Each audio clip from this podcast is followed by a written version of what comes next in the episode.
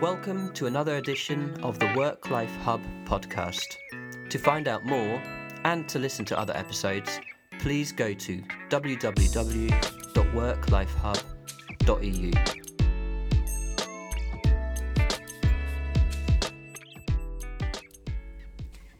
Hello and welcome to the listeners of the Work Life Hub podcast. This is your host, Agnes, and I'm very, very pleased to be joined by Doctor Werner Eichhorst, who is the Director of uh, European Labour Market Policies at the I Z A, the Institute of the Study of Labour, or in German it's der Forschungsinstitut zur Zukunft der Arbeit, so it means more about the future of work. Welcome, Werner. Hello, Agnes. Thank you so much for joining us here. Um, so Doctor Eichhorst is, as I said now, uh, Director for Labour Market Policies at I Z A. But he, before that, he was a doctoral and then a postdoctoral fellow at the Max Planck Institute. He also worked for the Bertelsmann Foundation and joined I Z A in two thousand five. And his main research areas are um, a comparative analysis of labor market institutions and performance. And he also spe- specializes in different aspects of the future of labor. And that's, I think, one of the most fascinating aspects and, and why we are here talking today. So let me just maybe get, get the first question out there. Um, we hear so much about the future of work, uh, Arbeiten four point oh, uh, Industry four point oh. How could we separate the hype from what is actually really coming our way? What are the major trends that are going to transform uh, the, the future of work in Europe? Um, yes, actually, um, I think this is one of the most prominent uh, debates that we currently have. And um, well, the basic issue here is mostly uh, technological progress, um, digitalization, um, as it is often called, um, the full um, development of uh, technologies that allow for mobile working from working from home, um, but also uh, new types of uh, division of labor between different, let's say, Uh, project partners. Um, and what we will also probably see um, also empirically sooner or later is a change in, in the types of jobs, the, ta- the tasks that uh, human beings perform in collaboration with, but also somehow in, in competition with um, more and more intelligent uh, machines or robots. So what I do think um, it is not necessarily a completely disruptive development in any respect. Um, But um, it may be an acceleration of some uh, technological evolution that we have seen emerging over the last um, maybe two decades um, since, uh, for example, the World Wide Web has been um, uh, out ro- uh, rolled out uh, to, to the general public. So what I see uh, definitely is a sort of a, a new stage of, uh, let's say, the intermediation of, of, of human work and um, uh, information technology in particular. And I guess the big elephant in any politician's room or mind is um, trying to improve producti- productivity yeah. and the quality of work. Mm-hmm. But at the same time, I guess the biggest fear is whether are there going to be less and less and less and gradually really less and less jobs? Yes, uh, this is both, uh, both are relevant issues, certainly. Um, Well, uh, regarding the number of jobs, I'm not so pessimistic um, because what we have seen over the last uh, decades or even even centuries is, a, is an at least stability, if not growth, of um, total hours worked in uh, European economies. Um, at the same time, of course, uh, structural changes, changes in the in the jobs um, that are there, changes also in the skill requirements. Um, so the main issue here is certainly how to cope um, with this new wave of technological change and also changing skill requirements, because I think this is also particularly relevant uh, to ensure uh, productivity and decent working conditions. The risk of, of polarization um, uh, and maybe also uh, poverty, very precarious types of work, uh, will be particularly high if uh, some people are not employable uh, in, in the new world of work um, that is probably more more skills intensive um, in, in both in terms of intellectual, uh, creative um, uh, terms, but also in terms of, of interaction, uh, social skills and, and so forth. Um, So I think um, these are uh, very important issues, skill formation and also uh, uh, productivity that enables us also to maintain uh, favorable working conditions. Have we already figured out, or, or are politicians or businesses in the process of figuring out how these smart machines and humans are going to be working side by side? Because from, from what I see is, is this is more of a of a, a, a thinking about trade-off and, and a very binary. You know, it will be either a human job or an artificial intelligence or sensor or robot doing that job. But I guess if you also mention skill, this is about how we will be able to work together, right? Yeah, we will certainly be working together. Um, so in, in two uh, aspects, I would say. First is uh, we will work together uh, side by side with uh, machines, um, as we have done in the past, but in a more, let's say, uh, intensive way, or uh, maybe a more, let's say, cognitive way. Um, so that even more complex tasks can be supported and partially taken over by robots or intelligent machines. But this does not necessarily mean um, that uh, those jobs will disappear, but they will certainly change, and the content of the jobs will become more, uh, how should I say, um, more interactive in terms of um, the interface between uh, human beings and machines.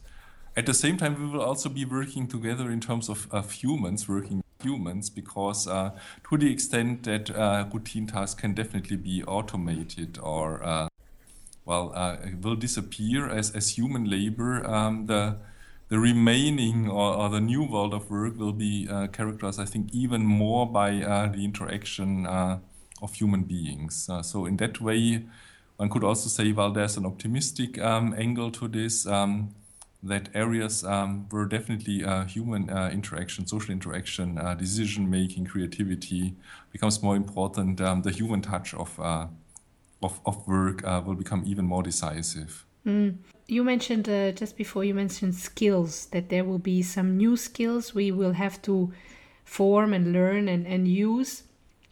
Uh, do you see, um, how do you see this will happen? We already see now um, a huge youth unemployment and also structural unemployment, and also uh, quite a lot of skills gaps, really big skills gaps. So what is going to be the process of for the, the future workers to acquire those skills, those special skills we will need?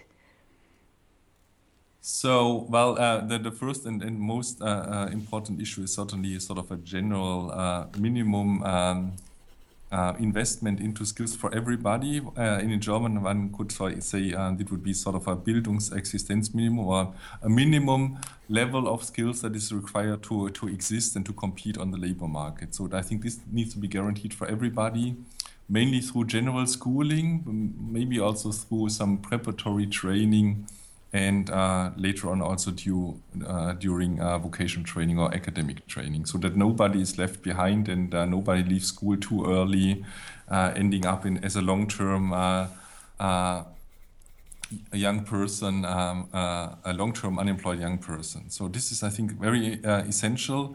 The other aspect where many European countries still have uh, major uh, room for improvement is um, skill uh, updating during mm. the working life. And here, um, this I think we need uh, new models of sharing this responsibility and also sharing um, funding uh, to invest in that between uh, employers, um, the individuals, uh, and also the public, or the, let's say, the welfare state. Um, we we.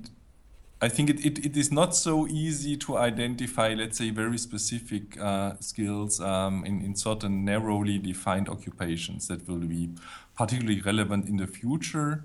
But uh, employability uh, definitely requires some sort of uh, capacity to adapt to change, and also maybe to even change um, occupations mm. at some point. From um, some of the previous guests on our podcast, we had... Uh, especially a lot of them from the U S, there seems to be some kind mm. of awakening there, that before employees would think that their skills updating and career was supposed to be managed by the employer. you know, that you sign up for your mm. work, your career, and then you're being taken care of by training and development. But yeah. but now, especially since the crisis, more and more workers are realizing that they have to, you know, take this into their own hands and and make sure that they get those skills and those experiences, are part of those networks um, that will help them to craft, you know, their sustainable careers. Mm-hmm. Do you do you see something like this also in Europe? I definitely do see something like that in Europe, um, and actually. Um, I think maybe for Europeans, it's even more uh, of a change uh, uh, because, uh, well, um, this, rely, how should I say, um, the willingness uh, to take over responsibility for own uh, uh, career uh, and, and skill formation is, is somehow limited uh, in, in many European countries, in particular with the low-skilled and also with the medium-skilled. Um, and definitely they did... They do not benefit from employer-sponsored uh, training uh, that much. So there's definitely some call for uh, taking over more responsibilities.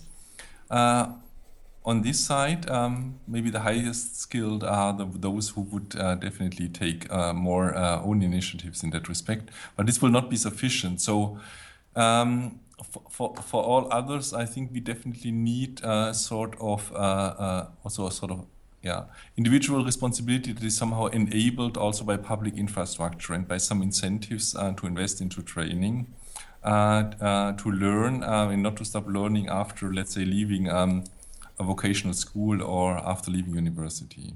I also think that perhaps this awakening to, you know, there were always European policies about lifelong learning and from cradle to grave uh, learning, but but somehow the rate of acceleration in new technologies, there's, there's, there seems to be always something new just around the corner. And and, and the, this, what you just mentioned, the the, the ability to adapt and yes. adapt quickly to change, to filter, you know, where to focus, to, to prioritize mm-hmm. between the, the new things coming your way and, and this um, maintaining a learning culture is going to be very, very important in the future, I guess. This is definitely very important. Um, and um, I think where most European countries have definitely some room for improvement is uh, to make this lifelong learning philosophy that seems to be generally accepted uh, in, in policy statements and in the rhetoric, to make it a real, let's say, uh, phenomenon um, that um, affects everybody and where everybody has also access to lifelong learning. Um, we, we cannot uh, afford uh, to just... Uh, Uh, talk about lifelong learning on Sundays or when making general political statements. And and from what I have been following, a lot of the discourse was also a lifelong learning in the non-formal or informal learning, mm-hmm. right? Yes. So you, people should be allowed to volunteer or be active in their communities, take up different uh, responsibilities to really perhaps foster the, the soft skills, right? And but now we're really talking about the actual skills they will need on the job if they want to have a sustainable working life and career. That's definitely true, uh, especially given the fact um, that we are facing um, massive technological change, uh, but also, let's say, global competition for good jobs um, and for productivity. So um, there's also some need uh, for, let's say, hard uh, uh, occupational skills that are of imminent uh, relevance in the, in the foreseeable future. Um, So I do think that employers, but also maybe trade unions and, and the public sphere, like like active labor market policymakers, uh, should work together and develop uh, uh, uh, structures that help uh, assess existing skills and maybe also skill gaps um, on a regular basis, and then to identify suitable ways of upskilling. And that could either be more on, informal on the job to some extent, maybe mm-hmm. with a certain sort of certificate uh, at mm-hmm. the end, um, but it could also mean some sort of, sc- well, how should I say, part-time schooling or some, some sort of modular, more formal types of uh, learning um, that should be embedded into the, the working life. Yeah, mm. As, uh, maybe sort of uh, also training leaves, or maybe some phases of part-time work, uh, part-time uh, uh, training um, happening after some years uh, of intensive working. Mm. You you have. Um... Just recently published a, a paper that you co-authored, um, what is called What is a Good Job? Yeah. And uh, it was very interesting to read, partly because one of your findings is that there isn't such a negative trend in, in the quality of, of jobs. And um, what you also say, very important, you link job satisfaction to life satisfaction. So strongly, life satisfaction strongly driven by work satisfaction. And and and you unpick a little bit there what it is to have a meaningful job, meaningful work. And, and of course, learning is one of them. But could you take us a little bit through these different elements of, of quality of job and what it is to have a meaningful work? Yes, I think our main point in that paper, but it's also something that's more apparent in, in the general discourse about the quality of jobs, is um, that we have a, a multi-dimensional uh, perspective on the quality of uh, jobs. Uh, we definitely have some sort of objective indicators um, that are very important in the policy debate, um, like uh, pay levels, like employment stability, like um, Um, the possibility of being promoted from a so-called atypical uh, job to a permanent position. And um, at the same time, we have a more subjective uh, dimension to the quality of uh, work. Um, this has much to do with job satisfaction. And um, this is definitely linked uh, more to the, the company-level practices, um, to the type of, let's say, teamwork, uh, the culture at, in, the, in the firm, and also the room to uh, make your own decisions about the speed of work, and uh, maybe also uh, somehow on the content uh, in some cases. So what we, we, we try to somehow uh, establish what we do know about these uh, different elements, and also uh, identified uh, definitely the area of uh, firm practices, um, and uh, individual job satisfaction as one of the core elements where we need to sort of reconcile uh, productivity and flexibility requirements um, that are there and uh, that are faced by uh, the firms um, with these individual um, capacities um, to cope um, with the current, uh, maybe the, the future uh, demands of uh, labor uh, and individual uh, well-being. So um, I think one of the core questions for the future is then um, how to make sure that, in particular, shop-level uh, practices can uh, establish a positive link between being productive and flexible on the one hand, but also ensure that um, workers uh, are uh, well somehow satisfied uh, and uh, can definitely uh, work on a sustainable basis without being, let's say, uh, whatever exhausted or, or something like that. Uh, over a few years. Mm. And and that's, that's another trend that we're seeing globally, um, the rise of the freelance or contingent mm-hmm. workforce. And I'm always wondering about, you know, so, some of the innovation capacity that, that perhaps in the U S where or Australia, where you have lost, lot less stricter uh, labor market legislation, mm-hmm. employers have also more flexibility to bring together teams for certain yes. projects and dismantle them and then bring together much more in a much more fluid way than in Europe. I find that in Europe there isn't so much this practice of, of having inside and outside people. You know, I, my theory uh, is that companies and employers are already paying so much after each employed person that they think, okay, they may as well just do the job. We don't need to bring in freelancers or additional Um, additional skill set or, or talent in this. But as you say, so so how how is this going to move when workers want security, they want job stability, they need, you know, a permanent uh, level of, of income, but at the same time, how will this innovation and productivity with the flexibility work at, at company level? How will you see this in, in Europe happening?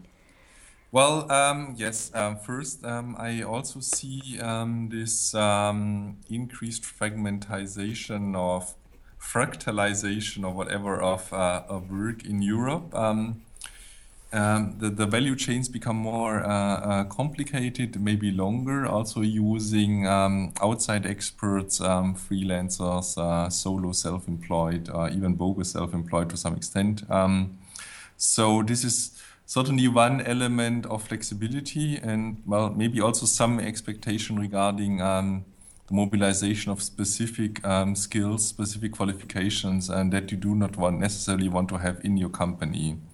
This then uh, uh, well uh, raises questions about um, income security, about employment uh, uh, stability, but also social protection of those people who cannot enter a permanent uh, position. Maybe some of those even do not want to enter uh, mm. a, a dependent employment um, because they enjoy sort of a privileged position and, and also the, the, the autonomy that they uh, have there. Yes. So this is one element. I think this is somehow an ambiguous development. Um, it mainly calls for maybe an updating also of our labor laws and, and, and the welfare state.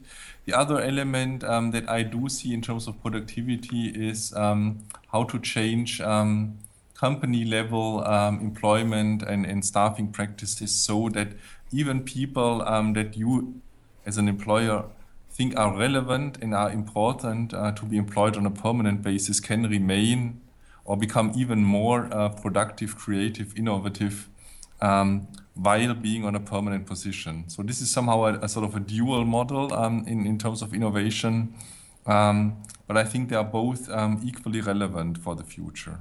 So what is also quite surprising, um, and I may want to add this finally, yes. is that still um, the vast majority of all employees in Europe have a permanent position uh, on a full-time basis, somehow a, tra- a traditional type of employment relationship. And um, the important question is how to make this also possible in the future. I think that's really in our culture as a, as a European mm-hmm. European countries, and somehow the this this cornerstones of the European welfare society.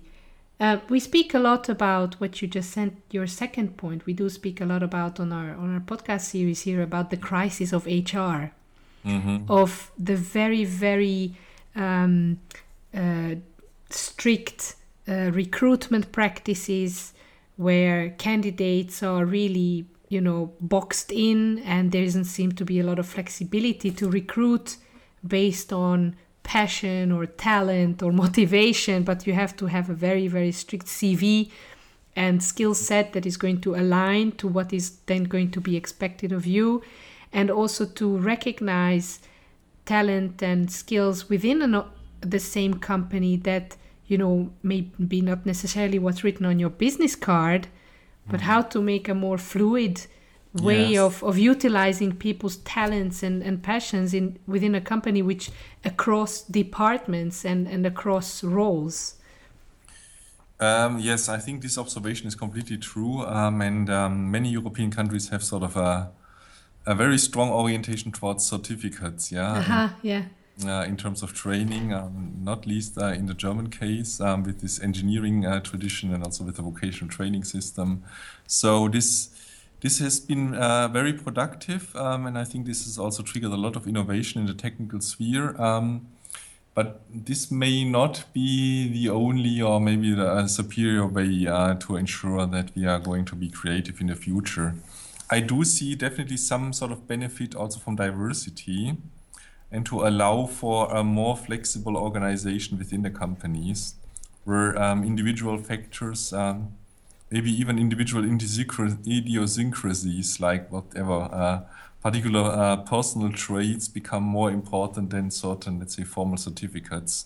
Because what we also know from the literature is that diverse companies, uh, diverse teams uh, tend to be more innovative than um, uh, uh, let's say uh, work environments where all people have the same type of training, for example. Yeah? This is not necessarily yeah. very innovative, uh, maybe not productive in the long run.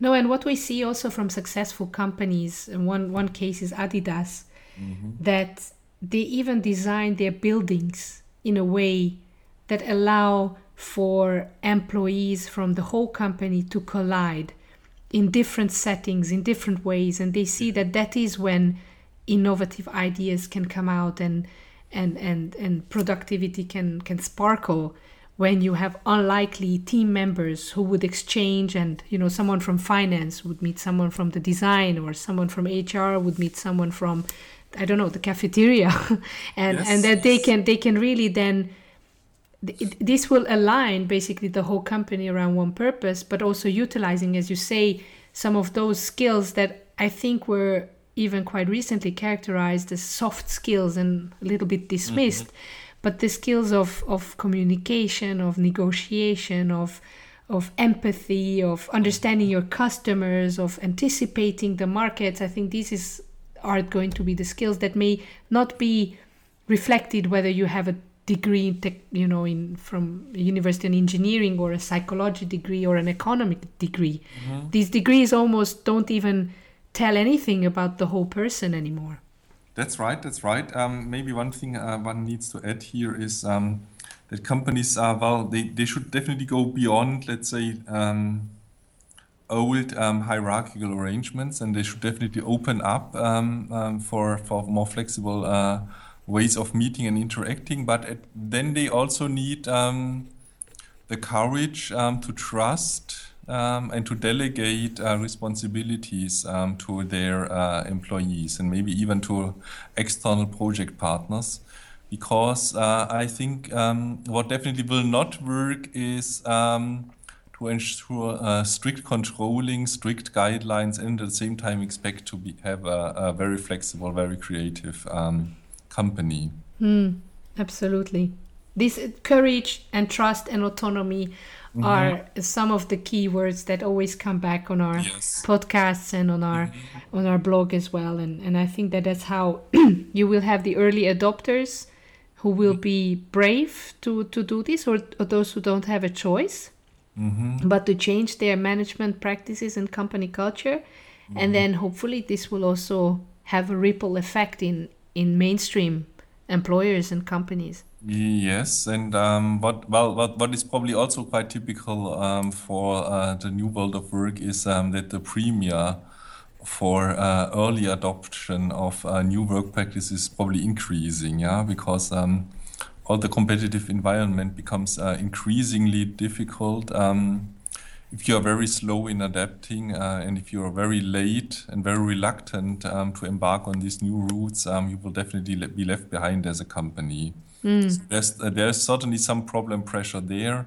Also, young people become maybe a bit more uh, more demanding in terms of, of the quality of work that needs to be offered to them. Um, so and, and also maybe uh, more more experienced workers. Um, Uh, in aging Europe, uh, where skills are definitely uh, becoming scarcer, I think they are also more in a in a powerful position. Mm. So that also companies need to react to this and, and negotiate more uh, at the same level with uh, their employees and, and with future employees, rather than, let's say, just uh, uh, demanding something from them. Mm. Absolutely. Mm-hmm. So um, before we go to the last question, we always have here the same last question on the Work Life Hub podcast. But before I, I go, uh, we go to that last question, may I just ask you to perhaps share the, you know, the website or Twitter or where, where uh, listeners can find you and contact you? So I think the best way to approach me is um, through the website at the Institute for the Study of Labour. It is called um, I Z A dot org, um, and there you can find um, my individual profile and um, all uh, those papers and reports that I have been written. Uh, I have written uh, recently over. So um, then you can freely download everything there. I also have to say that your your website is an incredible wealth of information.